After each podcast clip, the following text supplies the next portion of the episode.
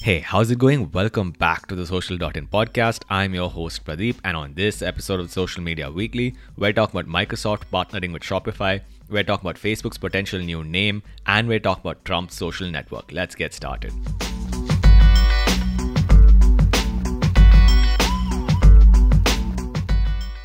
So, for our first story, we're talking about Microsoft partnering with Shopify. Shopify is e commerce software that helps clients sell online. We use it for a ton of our businesses. Anyway, Shopify is partnering with Microsoft, wherein if you have a Shopify website, you can enable the Microsoft Channel app and then surface your products for free on Microsoft Bing's product search as well as Microsoft's Start Shopping platform. What's interesting here is that if you're running product listing ads on Microsoft Bing, you can also have access to Microsoft Audience Network and Microsoft search network with buy now button for quicker checkout.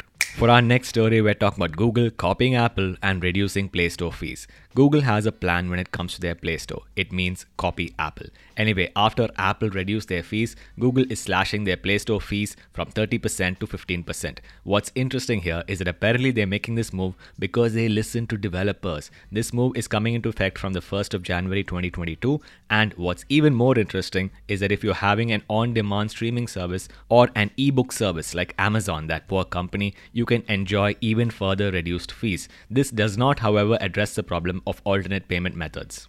For our next story, we're talking about Donald Trump launching his own social network. You should not be a part of this. Donald Trump is launching a SPAC, a special purpose acquisition company, which is a public company which is already listed in the US, and that company is acquiring another private company and taking it public. This private company apparently has a social network called Truth Social. It's launching next year. It also has a streaming service called Trump Plus, and it has a web services business called Trump Web Services, which will compete with Amazon Web Services. Now, what's interesting here is that Trump is making over $300 million through this deal and when this company started to trade in the US, it went up over 300%.